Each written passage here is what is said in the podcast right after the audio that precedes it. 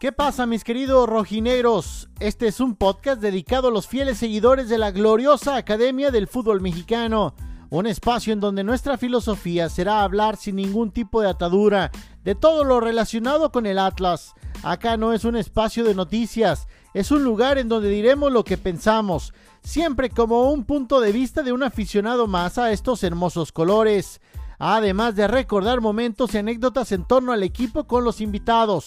Este espacio, desde luego, está abierto para toda la familia rojinegra.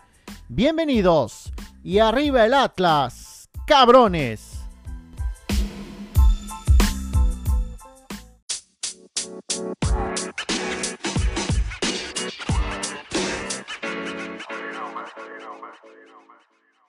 ¿Qué tal amigos rojinegros? Un gusto saludarlos en este episodio número 24 de Arriba el Atlas Cabrones con muchísimo gusto, ya superando cada vez más las expectativas, las reproducciones arriba de las 5200, así que pues con muchísimo gusto. Y bueno, estamos en semana especial, eh, a días de que se juegue el partido que más nos importa a la gente que pues somos seguidores de los equipos Atlas y de las cabras esas que juegan en la misma ciudad que nosotros. Y bueno, pues el clásico tapatío prende la mecha para muchos, ah, hay apuestas por todos lados y hay, bueno, pues una serie de anécdotas. Y además, pues que la traemos atravesada a los de Atlas, porque pues parece que somos los clientes de las Chivas en los últimos tiempos. Y eso obviamente que tiene que cambiar de ya. Yo no sé, a ver, vamos a platicarlo más adelante, pero yo creo, y lo dijimos en el episodio anterior, si salvaba la temporada una victoria, a mí me parece que sí, pero lo vamos a discutir desde luego con los invitados. Alex Alcalá, ¿cómo andas? Bien, bien, mi Beto, aquí andamos a todo, a todo dar y con un montón de gusto de estar aquí en la grabación con ustedes, con Gabo, este, pues emocionado de todo lo que se va a hablar hoy, porque es una semana importante. Sí, sí, de acuerdo. Y bueno, de, de, otra vez, gracias a que los tiempos ahora sí dieron, tenemos a mi queridísimo Gabo Sánchez. ¿Cómo ¿Qué onda, Beto? ¿Qué pasa, mi Alex? Eh, todo bien, todo bien por acá. Y sí, como bien dice Alex, pues empieza, yo creo que la semana más, más estresante, importante, eufórica para nosotros como rojinegros y también para el vecino, ¿no? El, yo, yo, aunque he escuchado muchos que dicen por ahí que el América es el, su clásico, pues pura madre, ¿no? Aquí por lo menos en Guadalajara, esta es la buena, la semana dura, ¿no? La semana fuerte y, pues emocionados, este, esperando. Claro, porque aunque lo nieguen, el, el, si pierden con el Atlas, la traen atravesada todo el torneo y, y, si, y les duele más realmente que perder contra el, el América, o sea, hay que decirlo como es, el, el, primer clásico que hubo en el fútbol mexicano fue el tapatío, después ya surgió el Chivas América por cuestiones de, de grandeza, de campeonatos, etcétera, bla, bla, bla, bla, bla, bla, pero la realidad es que el clásico que llama la atención es el, el Chivas contra Atlas y también ahora ya en los últimos tiempos pues su, surgió el interés de, del Tigres contra Rayados y así como también el América Pumas en la Ciudad de México es un, es un partido importante. Voy a saludar también a, a mi querido Dave Aceves que también está ya listo para hablar de, de, este partido y hoy va a estar caliente esto. ¿Qué onda mi querido Beto? ¿Cómo estás? ¿Me escuchas bien? Ahora Perfecto, sí me armé bien hermano. con micrófono y todo escuchamos, que porque estamos muy lejos. Sí, hombre, pues, sí, sí, sí. Eh, ha, ha, habido un poco de reclamos ahí en, en, redes sociales, pero con mucho gusto.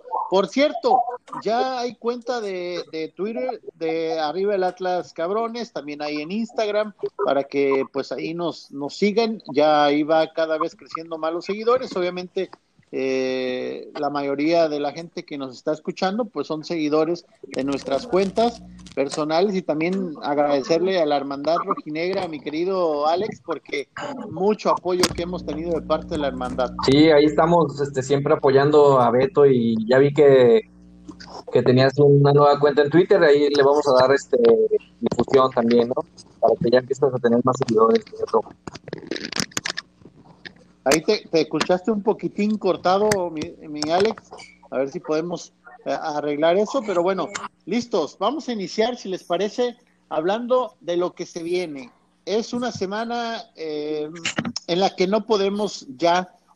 A ver, ya nos quedan nada de partidos, ya estamos prácticamente, pues se puede decir, fuera de, toda posibilidad, bueno, no de toda posibilidad, pero la verdad es que no tendría caso ir a la liguilla ni al repechaje porque nada más vamos a ir a, a pasar vergüenzas. Es mi punto de vista. Pero, ¿qué va a pasar con el clásico tapatío?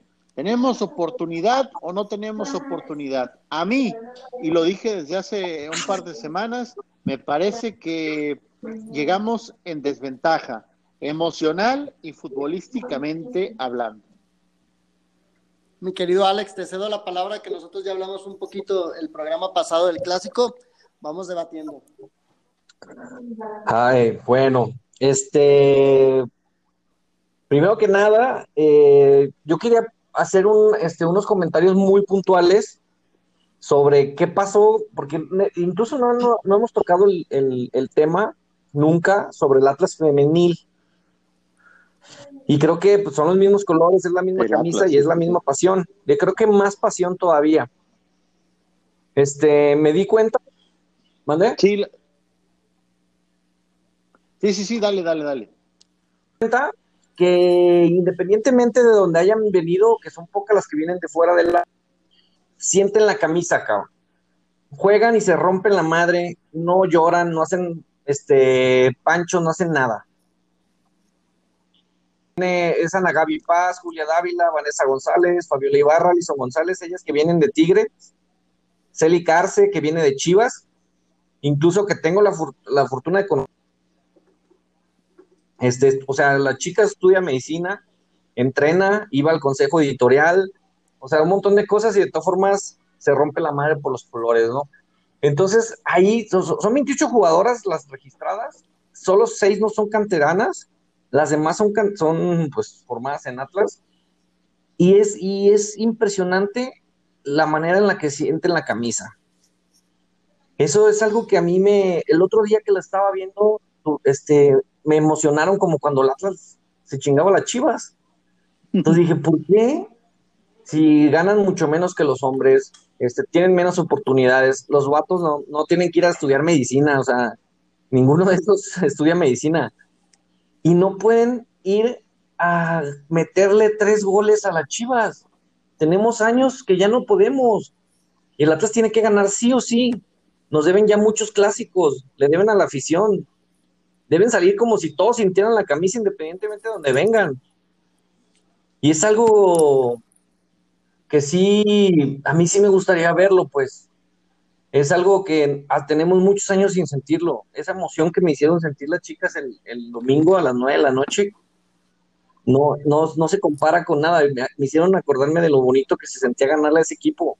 Total, sí, estoy de acuerdo. Yo, yo, para mí era la, para mí eran las 10 de la noche y yo me puse a ver el partido. La verdad, eh, me emocioné también y, y, y sí, o sea, el carácter que le pusieron, porque además durante la semana eh, una de las jugadoras de Chivas empezó a burlarse con una con una reportera de, Fox y en una entrevista que le hicieron y empezaron a burlarse del Atlas eh, y eso calentó a las jugadoras de, los rojinegros o de las rojinegras y, y les les ¿cómo se dice? les hirvió la sangre y les dieron un paseo en la cancha, o sea, porque así fue. El Atlas le pegó un baile a las Chivas en cuestión de, fútbol dentro de la cancha. El técnico del Atlas femenil estudió a la perfección cómo jugaba las Chivas del Chore Mejía y, eso fue de verdad eh, muy bonito ver cómo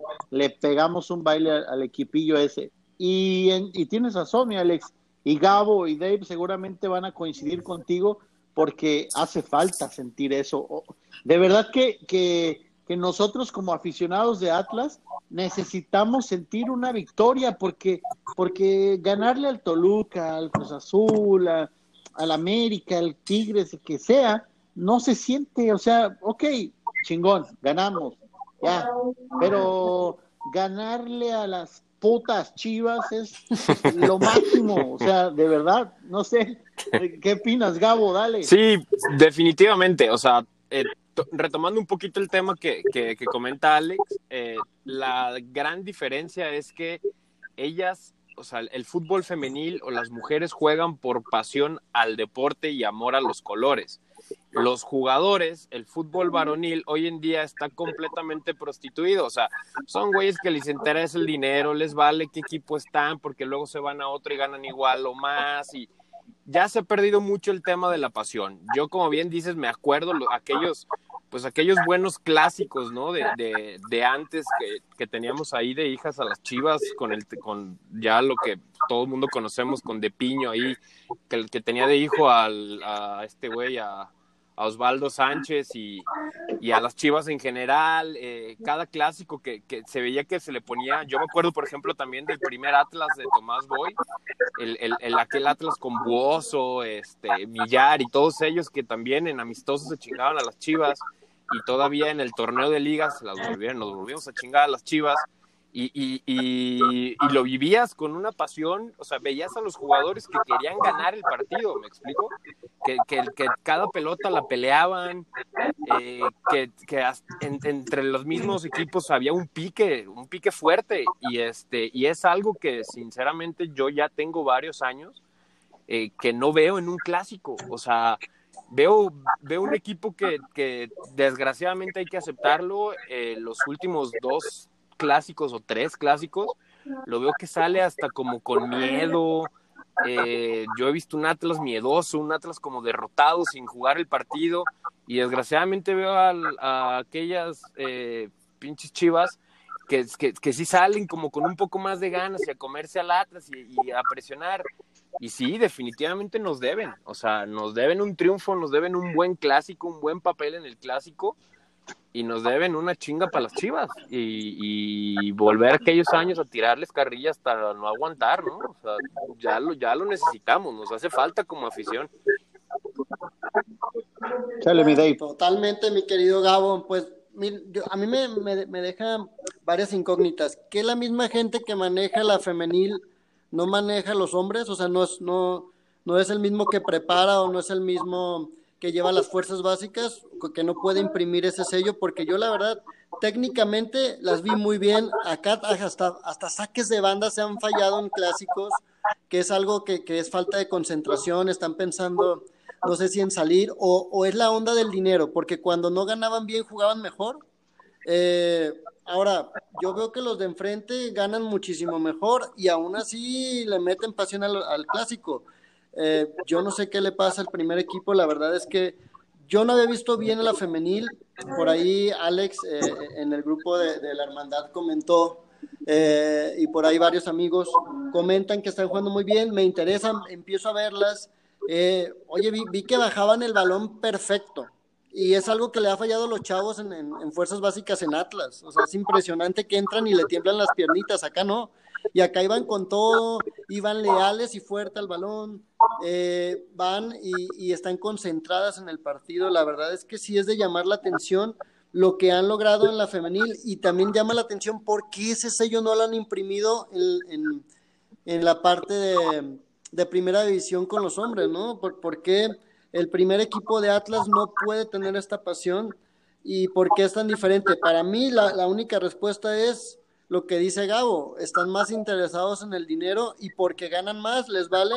Y porque esta estas chavas cuánto ganan, en realidad cuánto ganan mi querido Alex, tú eres el que sabes, eh, para los camiones. Sí, o sea, ganan yo creo que un promedio de seis mil pesos mensuales, cuando mucho. Porque ese fue el problema de Licha Cervantes cuando salió de Atlas, le pagaban cinco mil pesos mensuales, tengo entendido, y solamente pidió diez mil quinientos, que con eso la armaba. No le, no le, pudieron cumplir este el sueldo, que neta es una baba, porque aparte la, la chava es goleadora, independientemente de lo que haya dicho el, entre semana y todo, porque ya dije nombre.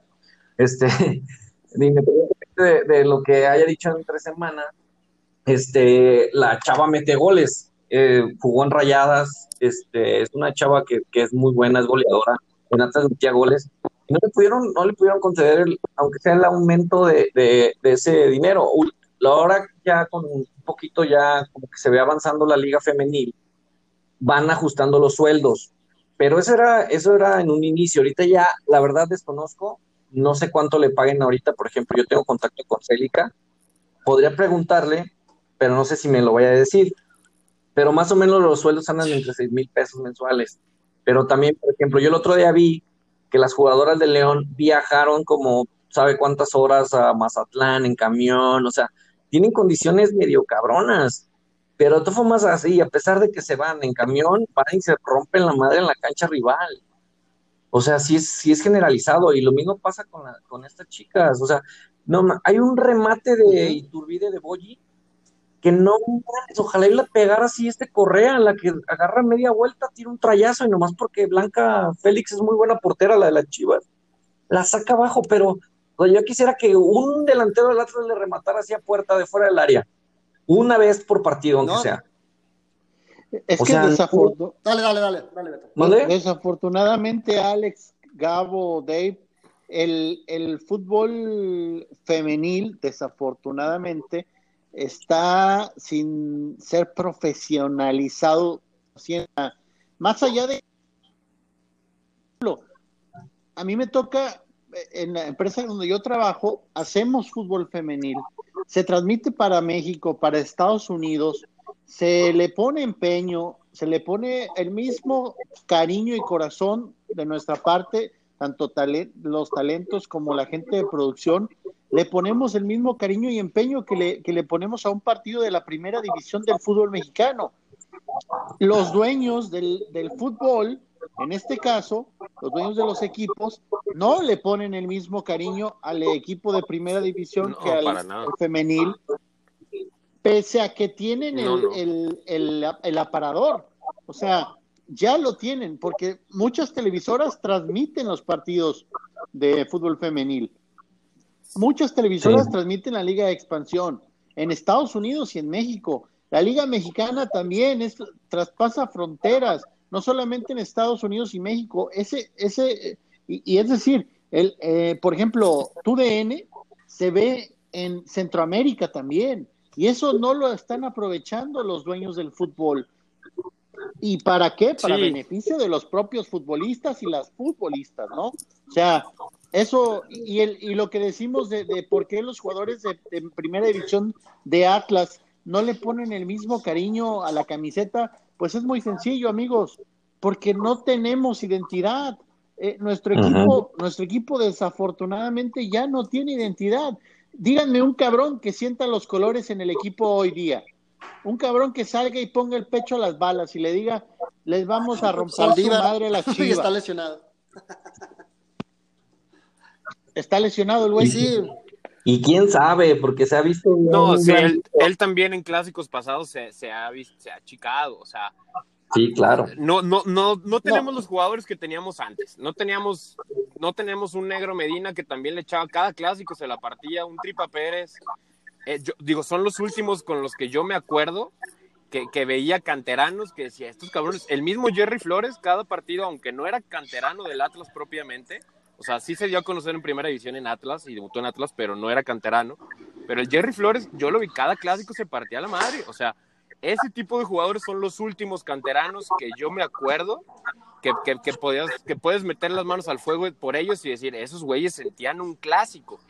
Sí, definitivamente lo que dices, Beto, es muy cierto. No hay identidad. Hemos pasado de directiva en directiva y desgraciadamente Orlegui, como Azteca en su momento, no sienten pasión por el equipo las personas que están al frente del equipo, ni Espigares en fuerzas básicas, ni todo ese, su personal o ese personal sienten la pasión por Atlas o la pasión por un clásico. Son aficionados de otros equipos, o sea, y abiertamente lo han dicho. Entonces, nos hace falta esa raíz, nos hace falta ese sentimiento de arraigo, de pasión a los colores definitivamente que se lo inculquen a, la plantilla actual. También desgraciadamente pues tenemos un montón de extranjeros petardos, extranjeros que luego se van a acomodar en otros lados y les vale tres kilos de monda y pues no, no, no, no le echan ganas, o sea, no, no, no, no, les interesa, no, les vale madre si pierdes el clásico, no. Es, es la verdad, yo así lo he visto. Entonces, este, pues creo que sí, no, no tenemos una identidad ni un arraigo en, en el equipo, en la plantilla. Total, totalmente de acuerdo, mi querido Gabo. La verdad es que sí le falta ese sentido de pertenencia. Yo, yo espero que Coca, que él estuvo en esa maravillosa época de Atlas, eh, lo sepa imprimir, pero yo, aunque he visto tácticamente mejor al equipo, todavía me falta ver que dejen el alma en la cancha. Y creo que esta es su única oportunidad de mostrarlo. Y, y también tuvo 15 días para acomodar a los delanteros, o si no va a jugar con esos dos nueves, como yo lo había comentado, yo pondría a Renato y a Costa adelante, porque la verdad es que lo, que ha demostrado Correa, Correa tiene, tiene como, como, como de petate, decían las abuelitas, ¿no? De repente te muestra que quiere anotar un gol de crack y luego todo el, el, resto del partido apático, no va por las pelotas, eh, le cuesta mucho trabajo, de repente los primeros 15 minutos se acompaña ya, Geraldino ya lo he visto muy desmotivado, eh, y, y, yo el otro día estaba viendo el partido de Santos y, voy a mencionar a uno que ya mencionamos y, que también vamos a entrar en, esa plática ahorita, eh, a Furch, y yo lo comentaba en un grupo, todo lo que hizo Furch no lo puede hacer un delantero, Furch no está anotando goles ahorita, ¿eh? Pero cómo trabaja para el equipo adelante es impresionante, que, que, perdón que lo diga, pero el muertazo de Gael Sandoval, anote dos goles, Gael Sandoval, impresionante, y, y los dos fueron pases que a lo mejor el primero sin querer es de Furch, pero en el segundo, cómo recorta y cómo se quita al defensa para que anote eh, Gael es impresionante, ¿no? Entonces, yo sí creo que, que, falta mucho trabajo adelante. No sé si eran los únicos dos que no se pueden poner al 100% físicamente, pero ya necesitan demostrarlo en este partido. Y también si van a querer seguir ganando lo mismo, porque Geraldino, si se regresa a Chile, eh, aunque le rescindan el contrato, ya no va a ganar lo mismo cada mes. Eh, y igual Correa, Argentina, ahorita la Liga Argentina está en una crisis impresionante y el país inclusive está en una crisis terrible. Entonces, yo sí creo que va a ser muy difícil que encuentren acomodo eh, con un contrato como el que tienen en Atlas. ¿eh? Entonces, si no le van a echar ganas, chao, chao y, y no sé qué van a hacer de su carrera. ¿Y saben qué, muchachos? El, el, y lo que, lo que venimos diciendo durante todos estos programas de la identidad, de la falta de una persona que sienta los colores eh, y que le, que le dé rumbo al barco, no solamente lo decimos nosotros los aficionados al Atlas, o bueno, es que también a ellos los tenemos que considerar como aficionados al Atlas. Me refiero a ex personajes que trabajan o trabajaron, mejor dicho, para el conjunto rojinegro. Eh, la semana pasada tuve la fortuna de platicar con un histórico. Ahí no puedo decirles el nombre, pero un histórico del Atlas, histórico, histórico. Y, y el tipo me dijo lo mismo que yo y nosotros venimos diciendo. El Atlas necesita gente que quiera la camiseta, que se, que, que, que dé el alma por los colores, que sepa el manejo del, de la identidad del Atlas y, y, buscarle otra vez el camino por, el lado de, de jugadores arraigados en el club. O sea, que la gente de fuerzas básicas responda. El problema es, y a lo que yo siempre les he dicho, es que desafortunadamente nuestras fuerzas básicas están no tres metros bajo tierra, están diez o veinte metros bajo tierra. No hay, porque el trabajo que se está haciendo está mal hecho. Yo no digo que Álvarez Pigar se esté haciendo mal, pero a lo mejor desde antes ya se venía haciendo mal las cosas y este pobre señor no puede hacer las cosas bien de un día para otro. O la otra es que los Orlegui, que por cierto, no sé si ustedes estén enterados, pero Orlegui no es ni siquiera dueño de la marca Atlas. No, no lo es. No es dueño de la marca Atlas y eso a mí me preocupa todavía más. ¿Por qué? Porque quiere decir que solamente el Atlas es solamente un, un es un pasajero en el barco de Orlegui que les va a servir para sacar una platita más y al rato no sé en qué manos va a quedar. Ahora sí lo tengo bien claro, porque al no registrar tú o cambiar el registro de marca a tu nombre como empresa, quiere decir que te vale tres kilos de chorizo.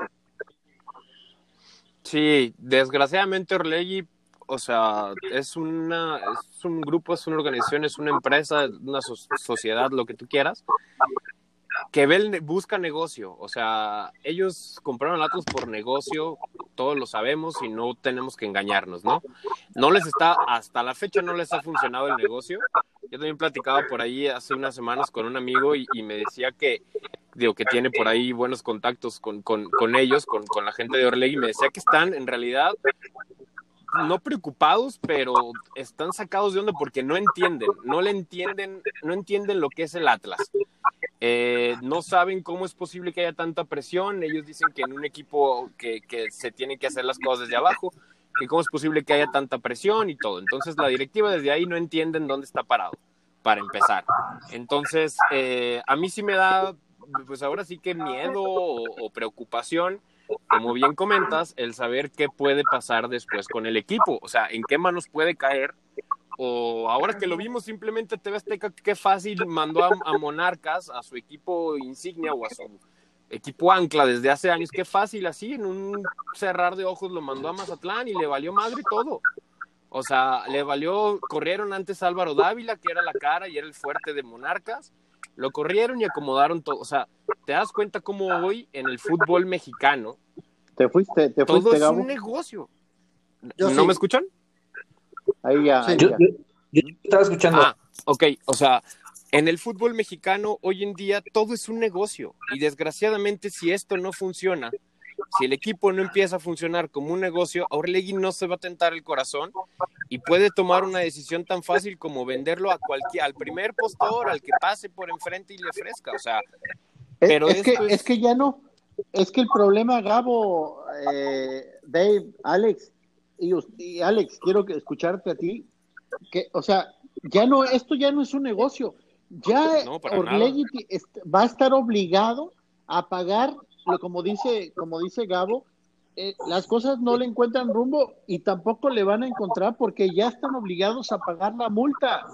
Ya nadie los va a salvar, ni Coca, ni Bragar, ni, ni Hurtado, ni nadie, así le metan 15 jugadores de primer nivel, el Atlas no se va a salvar de pagar al menos 50 millones de pesos. Eso ya es prácticamente un hecho. Y démosle gracias a Orlegui, porque ellos y TV Azteca fueron los que orquestaron todo esto. Démosle gracias a que desaparecieron el descenso, porque si no, el año que entra jugamos en la B, amigos. Totalmente. Sí o sí, ya no hay de otra. Si bien nos va. Pues sí, porque no de esas venden el equipo, lo desaparecen y ya se va a llamar este los zorros de Nicaragua, cabrón. Pues fíjate, yo en el, en el tema de, de desaparecer el equipo o de cambiarlo de ciudad, yo sinceramente tengo mis serias dudas. Porque cualquiera, cualquiera vea, ve la posibilidad o el o la ambición que pudiera tener como empresario al comprar un, un equipo como Atlas. O sea, eh, rating da buenos números. Eh, en cuestión de venta de camisetas da buenos números. En cuestión de entradas al Estadio Jalisco, desafortunadamente ahora no hay, pero da buenos números. Eh, en patrocinadores, poquitos pero sustanciosos. O sea, yo no digo que sean un equipo tan poderoso económicamente o, como lo, lo, es Tigres y Monterrey, pero yo tengo una teoría y, es ahí donde yo le compro su cuento o su, o su tren del mame a los regios, que, nos caen mal a todos por cómo se maneja el fútbol allí. Pero puta madre, ¿por qué no podemos ser igual de, de pasionales como ellos? O sea, una, dos empresas muy poderosas se fijaron en esos dos equipos de una ciudad grande como lo es Guadalajara, no tan grande como Guadalajara, pero pero la tercera ciudad más importante de México, y le metieron todo el billete del mundo para hacer a sus equipos los más protagonistas de la liga mexicana y están muy cerca de lograrlo. Y eso es aplaudible. ¿Por qué carajos en, Guadalajara no pasa? Chivas, a lo, a lo como pueden y como le ha hecho Vergara y, perdón, don Jorge Vergara y, y a Mauri, han logrado lo que han podido mal, bien, como quieran, pero le han metido billetes. Al Atlas, ¿qué le meten? No le meten nada, güey. No, lo, pues mira, yo, yo la verdad es que tengo miedo de que sí puedan vender la franquicia de primera división, no el equipo con, con nombre, porque por ejemplo a Higuera se queda Monarcas Morelia, sí, sí, sí, se sigue llamando Monarcas, ¿no? O sea, se lo... No, No, Atlético se llama Morelia. Atlético Atlético Morelia. No sé, no, no, no sé, Se quedó con el nombre pasado. No sé, Fue no sé si, si eso pudiera pasar en Atlas.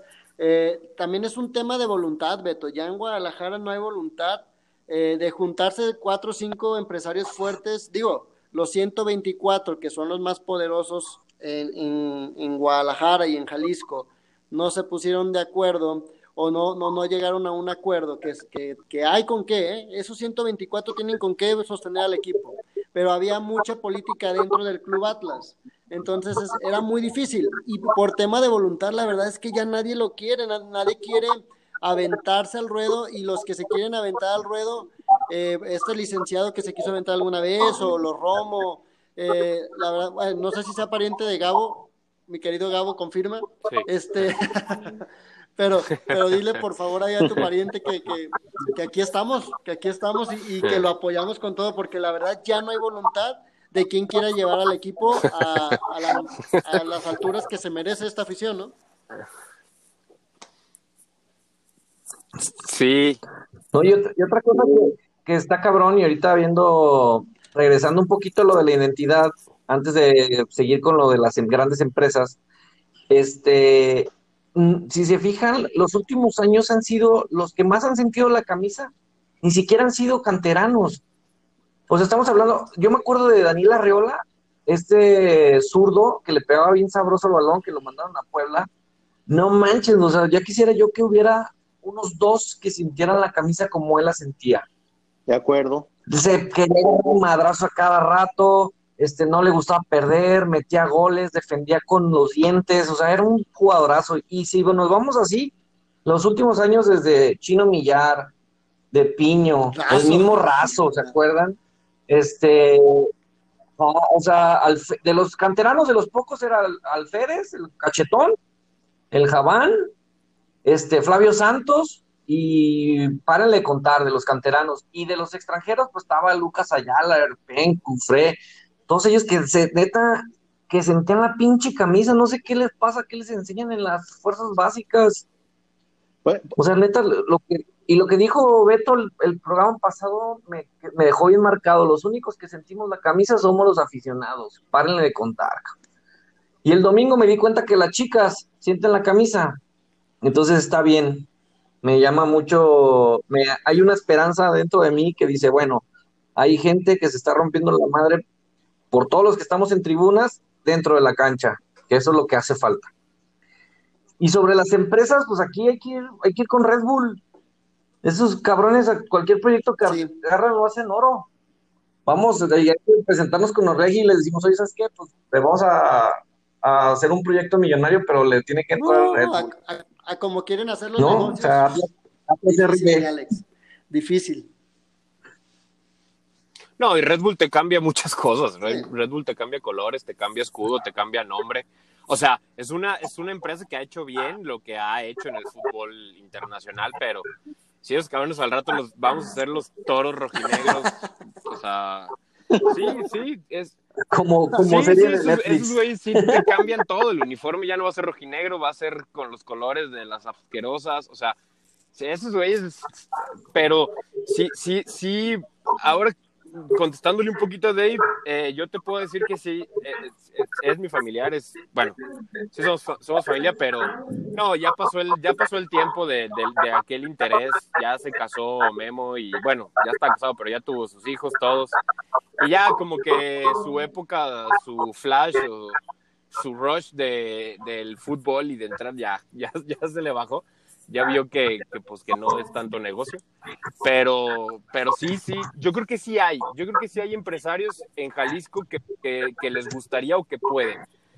El tema es que también recordemos que entrar en el fútbol mexicano por la política, la grilla, los grupos de poder que se manejan es muy difícil, cabrón.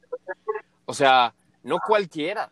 Y tienes que cumplir con ciertos requisitos y te ponen trabas. Yo creo que también son de pensar el mismo Slim que estaba ahí de socio eh, con, con, Grupo Pachuca, pues, con, con el tema de León, se salió, el cabrón ya no quiso saber nada del fútbol y tiene la lana del mundo para comprar toda la liga y ponerlos a vender sandías, y, y, y, él, y él agarró y dijo, no, hombre, estos güeyes están locos, o sea, yo no voy a meter en sus pedos y en su grilla y en sus tranzas, yo me voy con mi lana. Y pues ahí está este Chucho Pachuco a toda madre y ahora sí con sus equipos, ¿no? Pero porque ese es igual, igual de grillo que Orlegui. No, tú crees se van a arreglar, cabrón, nos va a construir un pinche estadio en dos años, o sea, eso también ya es... solo necesitan que regrese el para que les dé dinero, porque de ahí, de ahí lo sacaban. pues que le paguen, que les paguen la renta es Fíjense, e, esa es otra cosa. O sea, e, en Guadalajara, por ejemplo, desafortunadamente, mi querido Gober le va a las chivas, entonces no va a apoyar al Atlas económicamente. Ah, y, y, y, el gobierno a nivel municipal, pues tampoco hay un rojinero ahí que le, que le pueda meter varo, porque acuérdense que en los tiempos de, de cuando estaban los 124, la, una parte de la lana que, con la que se manejaba el, el, equipo venía de parte del gobierno. En diferentes etapas venía. Y eso porque había eh, gente que estaba en la política que, que le gustaba el Atlas y, y le metían billetes. Y más cuando vinieron los panamericanos. Sí, sí, sí. Y, y, acuérdense que siempre estuvo presente la marca de, de, Guadalajara y del gobierno de Jalisco en el uniforme. y era patrocinador. Porque también dentro de, sí, dentro de los 124 hay políticos también, importantes y poderosos. Pero, pues ahora por ahí tampoco le podemos mover. La otra opción es que los, que los, este, no sé cuántos millones o cientos de miles de aficionados del Atlas, pues le hagamos como en el fútbol en, en Argentina, ¿no? O en, en, Europa, que pues nos hagamos socios. del equipo y, y, así, así tal vez sea más fácil que los dueños, o por ejemplo, si eso, si es Iraragorri el dueño o el que maneja las riendas, pues diga, ¿sabes qué? Pues yo no estoy poniendo mi varo, no pierdo yo todo, lo perdemos un chingo de cabrones, o lo ganamos un chingo de cabrones. O sea, pero pero vuelvo, vuelvo y repito, el pedo es que solamente nosotros, los aficionados, somos los únicos pendejos que seguimos ahí. Derecho, derecho, derecho, derecho y derecho. de verdad, ya, y, y, y, con el clásico estoy nervioso porque otra vez nos van a cargar y, y otra pinche semana de soportar cabrones y soportar no solamente ya los de Chivas. Por ejemplo, yo acá, en, donde estoy, gente venezolana, colombiana, este, de todas las nacionalidades que se les ocurran, pues el Atlas es el hazme reír. No somos un equipo respetado y eso duele. sí, sí. Y, y, saben que algo que les iba a comentar, hoy, hoy me di cuenta, estuve buscando jugadores jóvenes y salieron por ahí un par de cracks, hecho de Guadalajara, y es muy curioso porque ya prefieren irse a la MLS porque me dicen, ¿sabes qué? Si no traes padrino acá, no puedes entrar a fuerzas básicas, o sea, ya no pasas de, de la sub 13, si en la sub 13 no firmas con fulanito, si no firmas con, o sea, es un cagadero que traen ahí.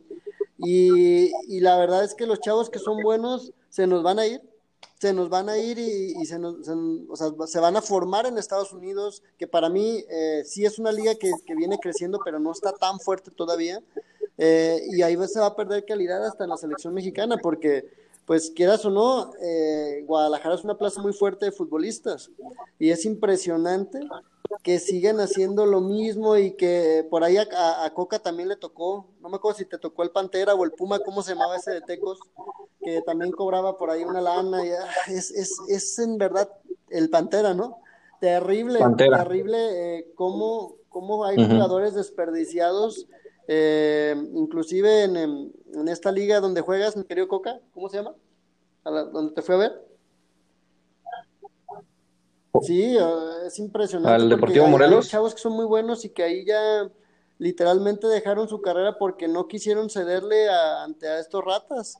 y, y estamos perdiendo en todos, en todos los frentes en cantera, con gente que, que, está dentro del equipo y no siente los colores. Eh, la verdad es que el equipo va menos y si no hacen algo pronto, para mí, eh, aunque se escuche fatalista, pero se va a acabar el Atlas.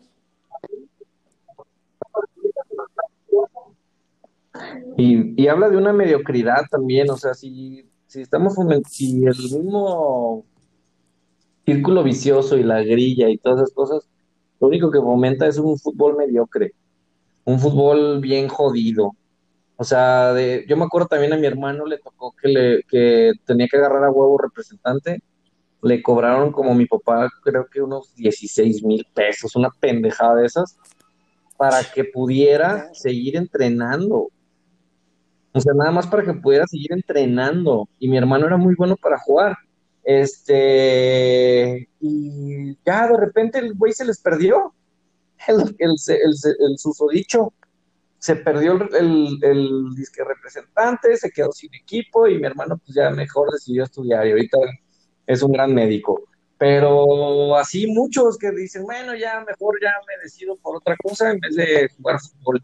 Y en el barrio se ve, hay un montón de calidad en el barrio. En el barrio se quedan un montón de jugadores. Es como una la las leyendas y los mitos urbanos de que no, ese güey era mejor que tal. No, pues cierto.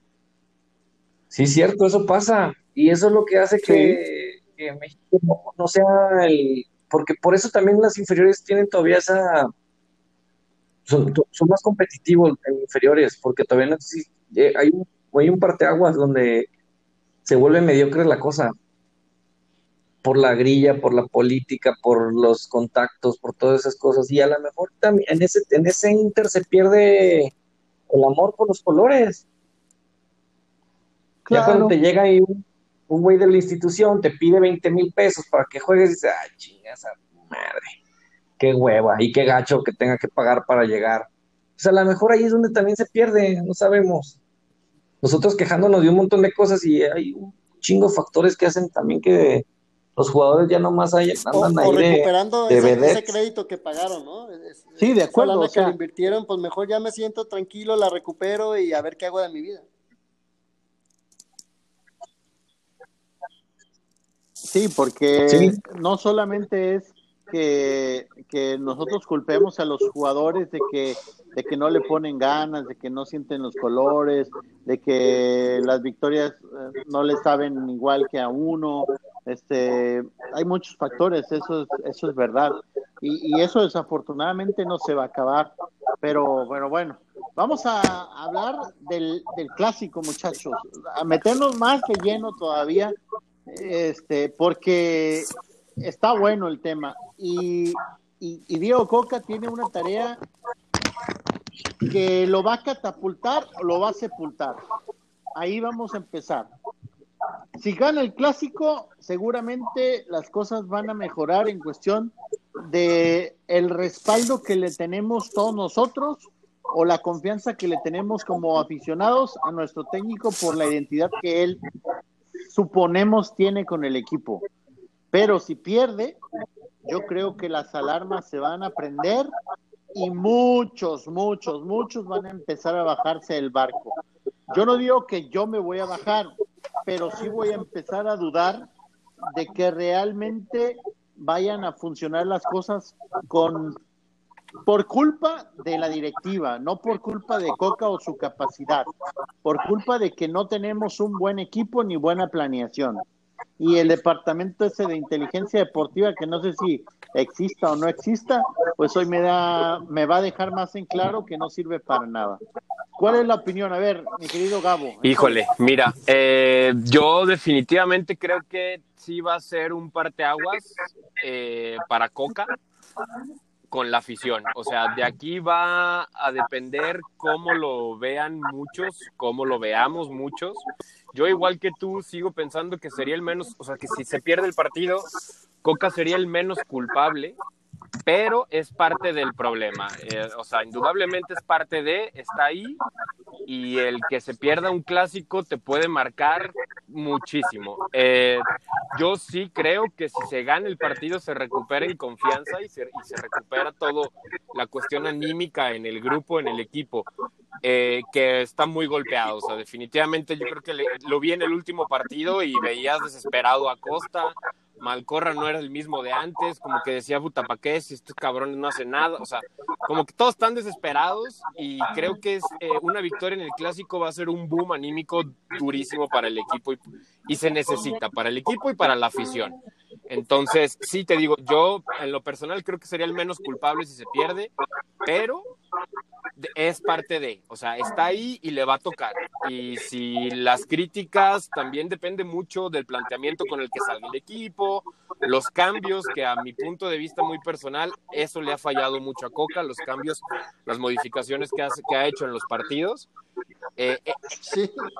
Pues que no, pero sacas a Luciano, lo sacas al minuto, al minuto 70. No sé si físicamente esté bien o no, pero ese güey en muletas es mejor que cualquier cabrón que tengas en banca. O sea, lo sacas para meter a Jairo Torres. Jairo Torres ya no tiene que jugar, cabrón. ¿Me explico? O sea, y esos movimientos sí, son 100% responsabilidad de Coca. O sea, el tener a Isijara ahora jugando ya en la media, el, el mete a Márquez, o sea, esos, esos, ese tipo de decisiones sí son de Coca 100%. Este, y ahí es parte de su culpa. Si se pierde el clásico, pues no fue su planeación. Él no pidió a este equipo, me queda claro, pero lo aceptó y está ahí. Y es en parte su responsabilidad lo que pueda suceder en el desarrollo del partido.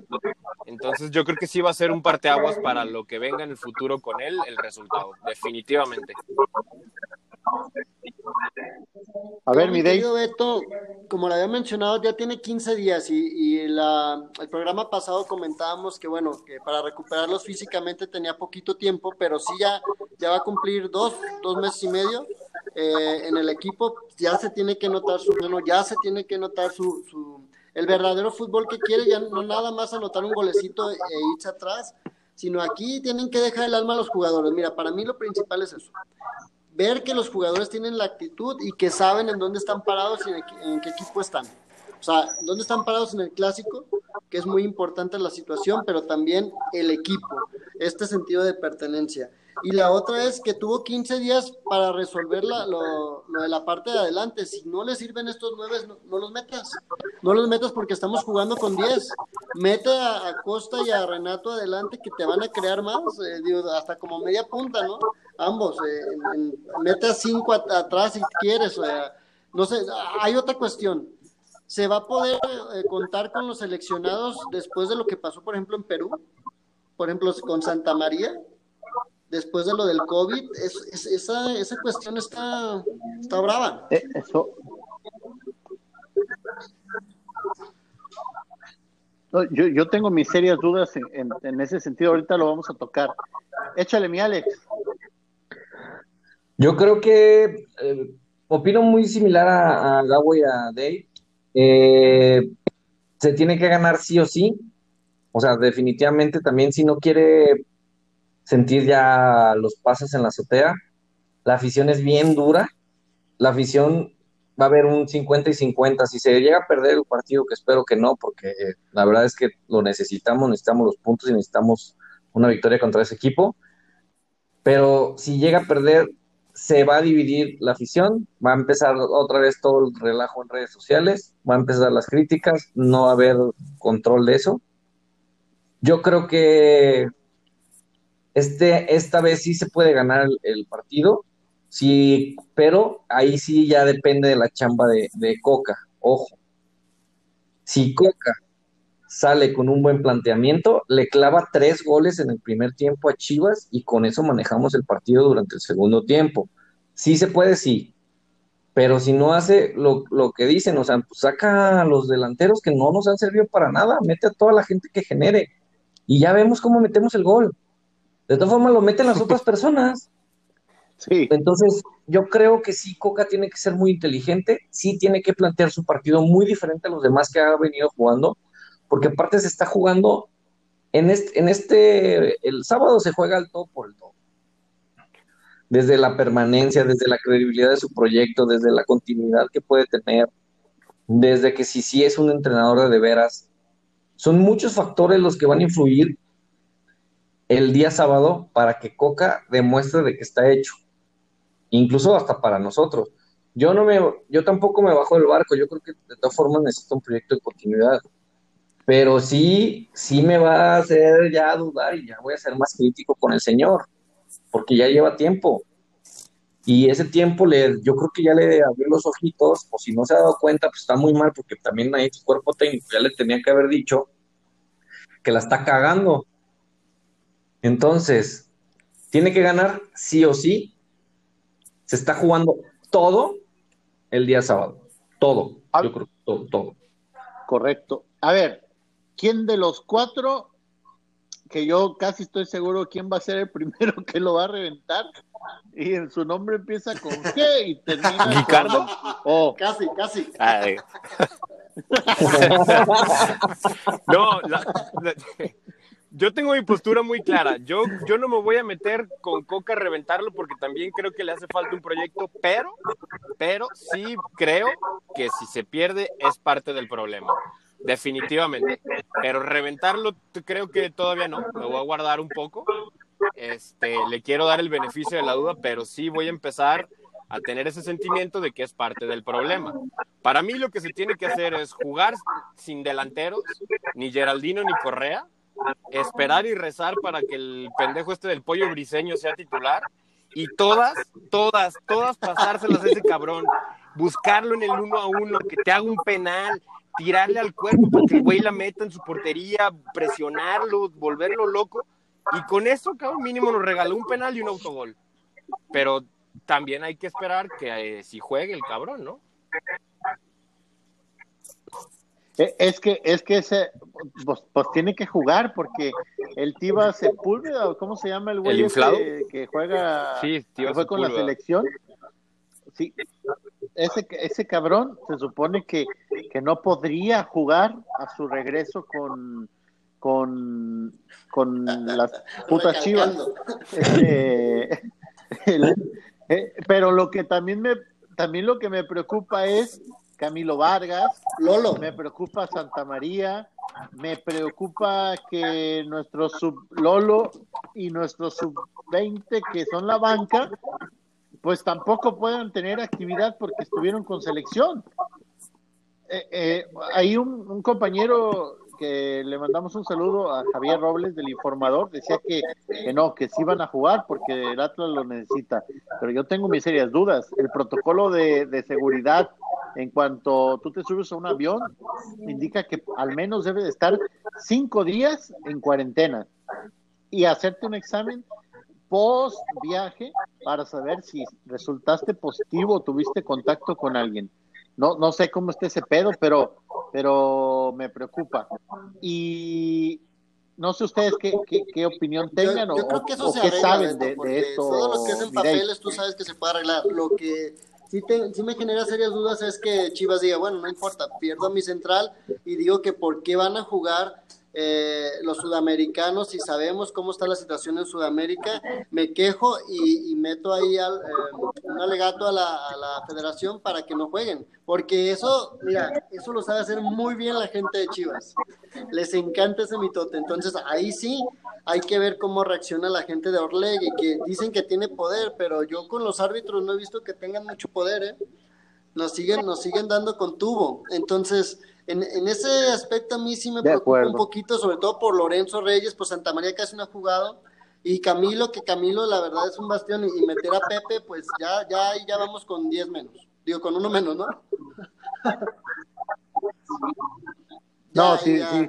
si, juega Pepe. Hernández, Entonces, ya vamos perdiendo La verdad 2-0. es que yo sí lo veo un poquito difícil y volviendo un poquito a lo de Coca, hay que ser críticos, ya no podemos eh, ser blanditos y ay, pobrecito. Si algo se le vio a Coca en Argentina, que en México no se le vio ni con Santos ni con Cholos, es el sentido de pertenencia que le dio a los jugadores en sus equipos, tanto en Defensa y Justicia cuando lo, subió en Racing, que su goleador era de River, Bow, y se lo lleva porque lo conocía de las inferiores eh, y le da sentido de pertenencia ahí en Racing y lo le pegaron con todo, ¿eh? Y lo aguantó, lo aguantó hasta que fue goleador. Eh, inclusive también en, en- en Rosario Central imprime como, como ese ese sello, ¿no? Aunque al final Kili González, que es el que se queda de entrenador de Rosario, eh, lo critica mucho por ese sentido de pertenencia. Acá, acá él, él lo venía reclamando desde hace mucho tiempo este puesto. Lo tiene que demostrar este fin de semana. Y ojo, la otra es que si gana, va a ganar de visita. O sea, la credibilidad para mí sería al doble de lo que estamos pensando.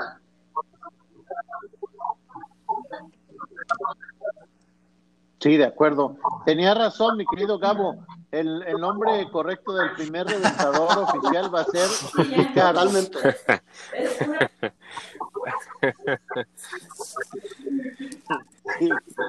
Ya, estoy leyendo un tuit el, el, el, el sábado.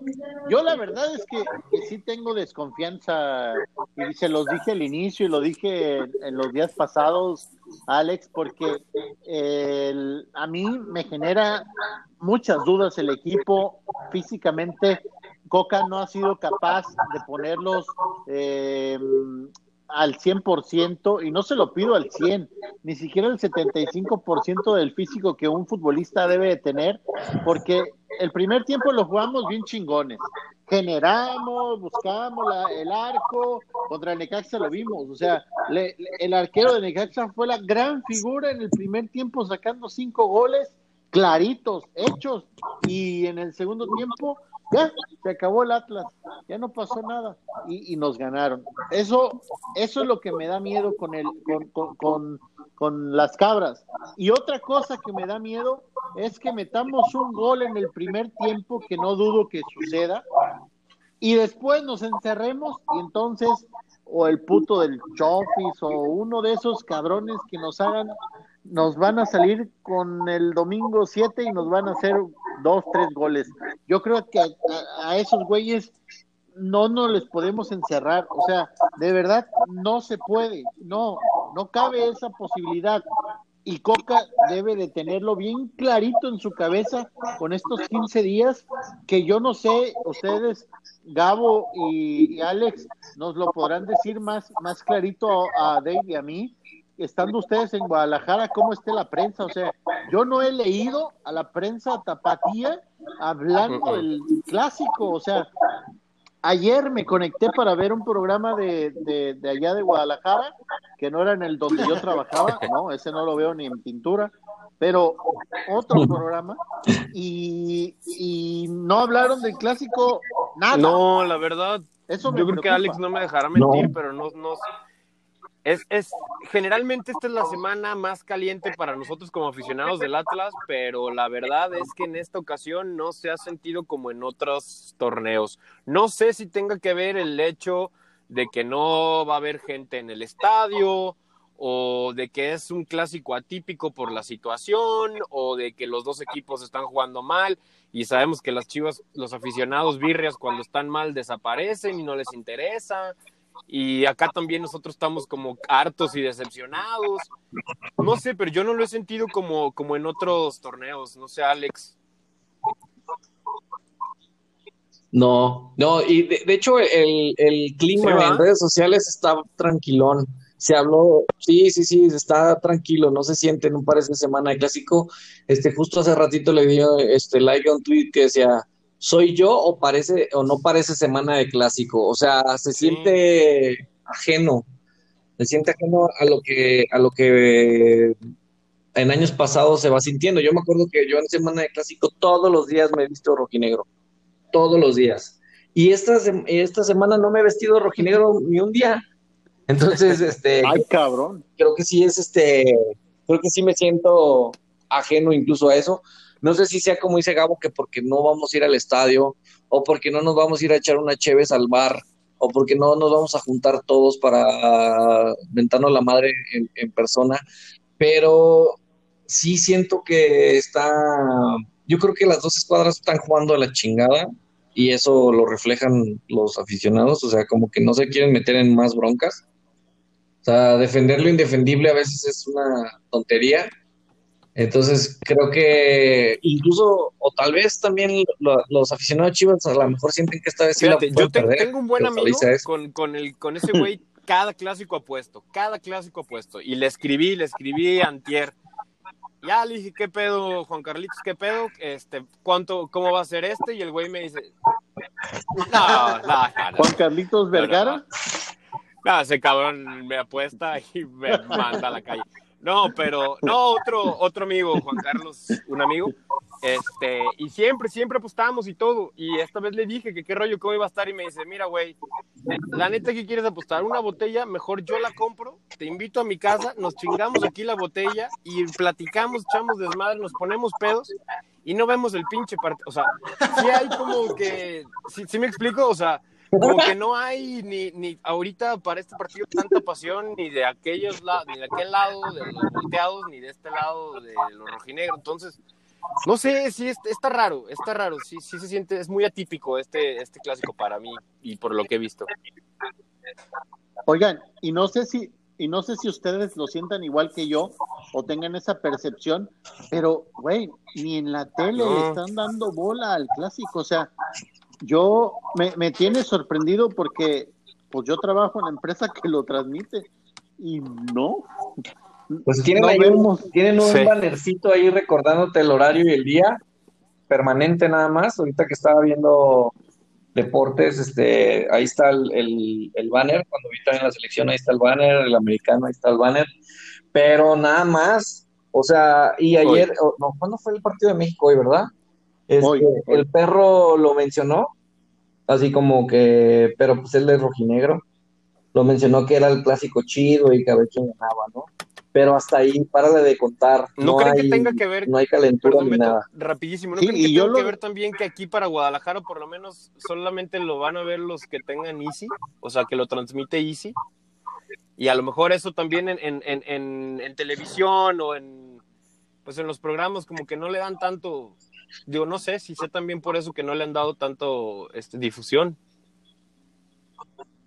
¿Ese no va por tele? Mm. ¿Ese entonces no va por tele abierta? No, sí creo que sí va por tele abierta, ¿no, mi Gabo? Creo que, o sea, porque lo están anunciando en Porque según yo, cuando, hicieron el, trámite, bueno, ahí la negociación de los derechos con Easy, solamente habían dos partidos que iba a transmitir tu DN de local de aquellas mugrosas. Y creo que no era el clásico, pero igual no sé, ya me hicieron dudar, hay que checarlo. Sí, lo, checamos. Creo que sí lo van a pasar, ¿eh, Gabo? Pero sí, yo, yo contraté Easy en mi casa, neta, yo le dije a mi esposa, no, a la chingada, yo tengo que ver los juegos del Atlas, vamos a contratar a esta pinche compañía. luego les, luego les voy a pasar un dato de un amigo ahí que tengo en, en Regiolandia que... Ah, pues luego, luego, luego la, ahorita que estamos con la 4T de arriba de la corrupción, pásamelo ya, de una vez. oye, hay, un dato muy interesante, que ojalá esto, esto ayude a aprender un poquito a la gente. El golpe anímico para cualquiera de los dos equipos, eh, para mí es muy fuerte, porque Chivas después de Atlas enfrenta Cruz Azul, Pumas y Monterrey, que no son un... Enfrentamos a Puebla, Igual, América, pues, Chivas, América, Puebla. Tigres. Y Tigres. o sea, y la otra. Chivas tiene 19 puntos, Atlas tiene 13. Ah, o sea, Atlas se puede subir a 16 puntos y si el envío anímico es bueno, o sea, se le puede trepar a las Chivas eh, en, un par de partidos, o sea, buenos. ponle que un empate contra América y que eh, Puebla a mí se me hace que está jugando mejor que Chivas, pero bueno. Eh, Sí, a mí se me hace también, yo también estoy de acuerdo. Sí, Puebla, Puebla no es un partido fácil, pero, pero ponle que ahí más le, difícil. le den el campanazo, se le puede subir a las Chivas y podría ahí haber algo interesante. Ojalá eso ayude a aprender también a los jugadores, porque la verdad es que no sé si por los partidos de selección, por la pandemia, porque también eso tiene que ver, ¿no? Se le ha dedicado mucho tiempo a, a la parte de las selecciones. Acá, por ejemplo, estaba ahorita el partido de, de, Colombia contra Chile, yo quería ver si, si metían a Lolo eh, y justo cuando me bajé empató, empató Colombia al 90 con Falcao. Eh, y la verdad es que la gente está centrada en las elecciones. Eh, de por sí las ligas están bajitas y, y, son eliminatorias también acá, ¿no? Entonces puede ser que también haya sido eso. Y ojalá esto ayude, como les digo, a que, a que sea un envío anímico importante y que Coca se nos haga notar, ¿no? Y la gente de inteligencia deportiva igual Es decir, este partido cuenta para nosotros podernos subir hasta la liguilla y, es muy difícil, ¿eh? porque quedan 12 puntos y nosotros tenemos 3, o sea, llegaremos a 25 si los ganáramos, que es muy difícil.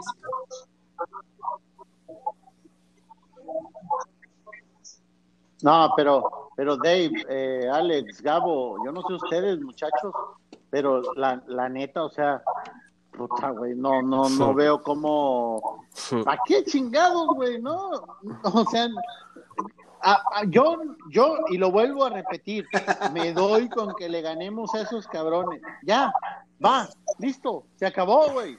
Ya el torneo ya está perdido. Contra Puebla, América y Tigres, puta, no, no tenemos ni esperanza. O sea, son equipos, hasta el, hasta el Puebla juega más chingón que nosotros. El Puebla tiene mejor, mejores jugadores que nosotros, porque al menos esos güeyes le ponen huevos y los nuestros no. Entonces, yo me doy con el triunfo contra las cabras y se acabó. Y, y la verdad, ni para qué buscarle tres pies al gato. El, el, torneo se tiene que acabar ya y si Coca lo logra ganarle a las Chivas, eh, ok, planear, o supongo que ya están planeando el, próximo torneo, supongo que ya están hablando con jugadores, que no creo que vaya a haber tampoco muchos, porque vuelvo y repito, el tema de la multa le va a pesar mucho a Orlegui y no le van a querer invertir al equipo para, para salvar eso, porque ya está prácticamente perdido. Entonces, no creo que vayan a gastar doble, pagar multa y además comprar cuatro o cinco jugadores caros. Eso la verdad es que no, no me lo imagino. No sé ustedes que si, si, si coinciden por conmigo. Ahí trae alguna información o, que, o que, que prometió soltar antes de que se termine el programa. Sí, bueno, pues algo que yo, que de lo que yo me enteré platicando con esta persona que les decía, este, hace tiempo ya, hace unas semanas, y lo que él me comentó es que Orlegui definitivamente el próximo torneo no le, no le va a invertir a la, nada, no va a gastar, o sea, nada. Me explico, va a haber refuerzos, hay por ahí dos que son los más probables que, ojo, depende mucho de qué pase con Almada en Santos. Pero si Almada se queda, esos dos jugadores están a un 85-90% seguros de llegar acá. Es un central mexicano, que no está difícil, es Hugo Rodríguez, ex canterano del Atlas, y el centro delantero del que ya hablamos, argentino, que trajo el Veracruz, que es Furch. ¿Por qué? Porque por ahí hay un tema, Almada Furch. Furch está echándole muchos huevos en los últimos partidos, se ha visto con más sacrificio, pero hay un tema ahí y este depende de que se quede Almada o no. Esos son hasta ahorita lo que a mí me dijeron, Orlegui tiene pensado como, como refuerzos para el Atlas. No, lo que a mí me dijeron es, no va a haber contrataciones, o sea, no, no van a gastar, no van a soltar el billete porque como bien comentas, Beto, hay una multa que pagar.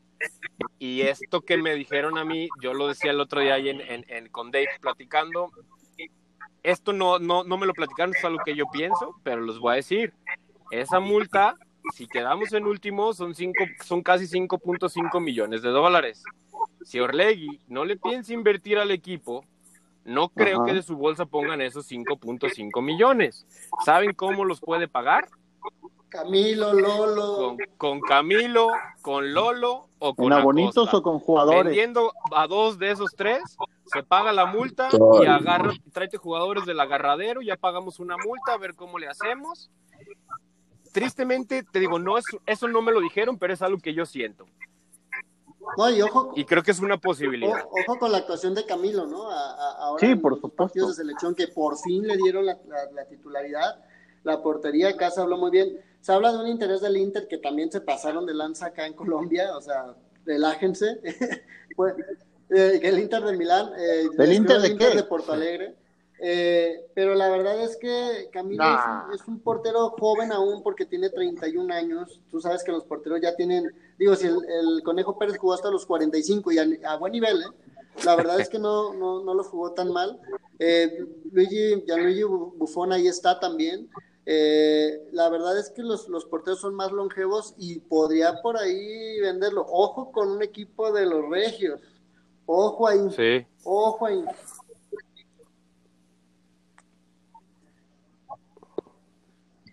Sí, que capaz que el otro día lo platicábamos, ¿no? Que a Huguito nos lo manden para acá la chingadera Cruz, esa cruz. y... No, y espérate, todavía el peor la. HUD, cabrón. No, Ay, hijo de madre. no sé, yo, La HUD está en Santos y no ha jugado, cabrón.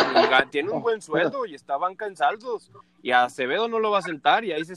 y es del grupo Orlegui, cabrón. Sí, porque- y acá al Atlas están porque- acostumbrados a echarle la basura. a- Acevedo es su... Claro. Acevedo su carta nada. Manda- Y tienen un no sueldo ahí. y, y Gibran, claro, Sí. Sí, eso es preocupante. No, pero mira, Gabo, yo no sé qué Sí. piense Alex, lo, lo quiero escuchar, eh, pero a mí me deja, o sea, yo no digo que, que no tenga razón, lo que tú dices es muy pegado a la realidad o a lo que todo el mundo visualiza y, y se... Y, y, y no hay de otra, o sea, eh, pero, a ver, si no quiso venir el cabrón de, del Mudo Aguirre, no quiso venir Diego Valdés, ¿por qué carajos quisiera venir Por No, Julio güey? la ciudad, la ciudad es diferente, ¿eh? Pero, Yo pero creo que Almada no, no se va a ir. Y, y Furch llega al Atlas por Almada la no ciudad. se va a ir. De hecho, Furch en- por ahí en los partidos de Veracruz echaba buena fiesta en Guadalajara con el Keiko Villalba. Sí. totalmente. Pero eso también, eso también es un negativo. Ya cuando están aquí y tienen tanta fiesta, pues ya no Claro. son, ya no son los mismos jugadores y no rinden igual. Ese, ese, es- ese es el gran problema de Guadalajara. De hecho, ahorita nos tienen a toda madre con esto de la pandemia. Ojalá y durara unos tres años más la pandemia con, con buenos jugadores. Con eso nos recuperamos. Y sobre no invertir, siento que están, este, como dice Gabo, si venden a un Camilo Vargas es como cuando estás chavo y no te organizas con tus tarjetas de crédito y estás pagando la tarjeta con la tarjeta, con la otra tarjeta. Pero desde hace varios Así anda, así anda el Atlas. Sí. Entonces, Sí, este, tapan un hoyo y destapan otro. sí, exacto, no, no, no es lo correcto. Yo creo que, o yo espero y quiero creer que ya están en el, en el proceso de una planeación, independientemente ya de los, de los puntos que son estamos muy abajo. Y, o sea, quiero creer porque eso es lo que haría un proyecto serio, una, un, este, una empresa seria, cuando hay un equipo de fútbol, eso es lo que haría. Este, y espero que, o sea, se va, yo creo que sí se paga sí o sí, y espero que no hagan la pendejada de eso, de pagar con un jugador. Que suena muy, o sea, yo estoy como las mamás que no creen que sus hijos se drogan así. No, yo creo que no van a pagar así. Pero sí va a ser así, cabrón. Pinche Gabo, güey. Yo voy a, voy a estar agüitado, güey. No, No, voy te a digo, por es tu algo que yo culpa, me güey. No lo a había pensar y pues sí me suena lógico. Aparte, ya por ahí Dave sabe un poco mejor, pero creo que el Monterrey y el torneo pasado ya había ofrecido, ya había buscado a Camilo, ya, ya Atlas lo rechazó, pero ya había llegado, creo, una oferta de allá. Y necesitan portero, Hugo González no les funciona. Esos cabrones te pagan 8, 5, lo que les pidas, te lo van a pagar, cabrón. O sea, es una posibilidad muy grande. Y no nada más creo Monterrey, hasta el extranjero te lo puede llegar a quitar un equipo en. Brasil. De hecho, todos los jugadores de la Liga Argentina, la- buenos, están yendo a la Liga brasileña. ¿eh? Porque acá, Sí. Sí, es que ahí sí pagan, cabrón. no, hombre, desde el. O sea, desde ¿sí que están pagando bien en Brasil ya? Porque yo no, estaba, me quedé en cuando no pagaban. to- to- to- O sea, Palmeiras con Atlético Mineiro, Flamengo, traen un presupuesto bestial. Inclusive te voy a decir algo. América era, el equipo con más presupuesto en Latinoamérica. Ya no. Ya América ya no va a ser ese equipo. Ya son los brasileños. No, pues por eso ahí está Felipe Luis y se fue Dani Alves y o sea, en, en Brasil hay equipos con jugadores muy, muy, muy cabrones y caros. O sea, la liga brasileña es, es- está fuerte en Acaban cuanto al tema comprar a, económico. a Matías Aracho del Racing, que mucha gente de, de- de Atlas, bueno, de las redes de Atlas lo Órale, de acuerdo. para, para el equipo porque pens- bueno, pensaban que por, por el paso de Coca lo iba a pedir. Eso no es de Bragarni, no creo que llegue. Bueno, no llega porque creo que va al Atlético Mineiro y están pagando muy bien en Brasil. La verdad es que va a ser la, la liga que más va a pagar y, y la liga mexicana va a ir decreciendo con con excepción de los regios, ¿no? Que estos no dejan de vender cemento todo el año y, y sus productos chatarra.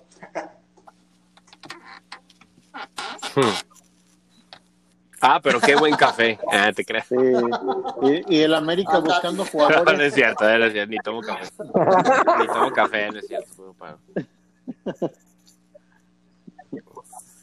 Eh, oigan, pero lo que hace América, por ejemplo, es muy bueno porque compra jugadores eh, sudamericanos baratitos, con buen potencial y, tarde que temprano les van a resultar. O sea, ¿por qué? Porque juegan en un equipo que, que juega, se puede decir, sin presión en el sentido de, de ¿cómo, ¿cómo lo quiero explicar para que no se... Sin presión porque tienen un buen plantel, pues, o sea, que no están ahí peleando el descenso. Muchachos, para terminar, porque hoy sí le estamos dando duro al tiempo. Eh, pronósticos, pronósticos, esto es clave. Ya dijimos algunos que queremos la victoria, otros dijimos que no, que no tenemos confianza, pero vamos a hablar con los pelos en la lengua. Goles, marcadores, papá. A ver, mi querido Alex, échale tú primero. No quería ser el primero, pero bueno. Este, yo creo que, porque es una creencia, yo creo que el Atlas sí se lo lleva 2-1. Quisiera que fuera 18-0, pero no. 2-1, 2-1 me basta. Yo me voy Ok, con a ver, 1-0 mi Gabo. Atlas. Uy, Sí, sí, Uy, sí, todo el segundo con el tiempo camino el atrás, camión el camino atrás. y nos lo llevamos 1-0 sufriendo, cabrón, rasgando, pero yo creo que sí el Atlas se lo puede llevar. Las Chivas no tampoco no andan jugando bien, entonces yo creo que en 1-0 sí. Puede ser. La verdad, yo creo que va a ser una A ver, gastritis mi- intensa, a ver, mi Dave. un 0-0, pero sufriendo hasta el minuto 90, que no nos metan un gol.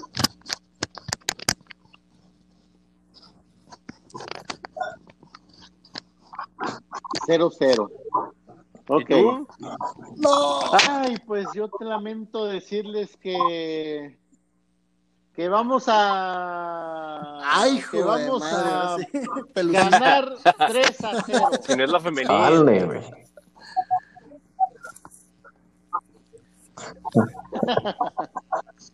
No, no, no, ya fuera de mamadas, pienso que, que a pesar de que nadie creemos en él, en el equipo, en los jugadores, en el, en quizá en- hasta un poco en el técnico, yo creo que, que nos van a dar la sorpresita y van a ganar tres. ojalá. Dios ojalá. Señor, escúchalo. Vamos a Ojalá. ver. Vamos a Sí. ver. Si, si les parece, la próxima semana volvemos a hacer otro intenso show para, pues, putear a Coca o alabarlo como el gran dios rojinero por habernos devuelto el honor, el orgullo. Eso, caray. Sí, con gusto, mi querido Beto. De Me todos parece nosotros los rojineros. Claro que sí, Beto. Listo. Pues les mando un abrazo, les agradezco y, y no se les olvide que como siempre y Cabrón, hasta la muerte, saludos. Cabrones. arriba Abrazo, el Atlas, Un abrazo. Cabrones. Cabrones.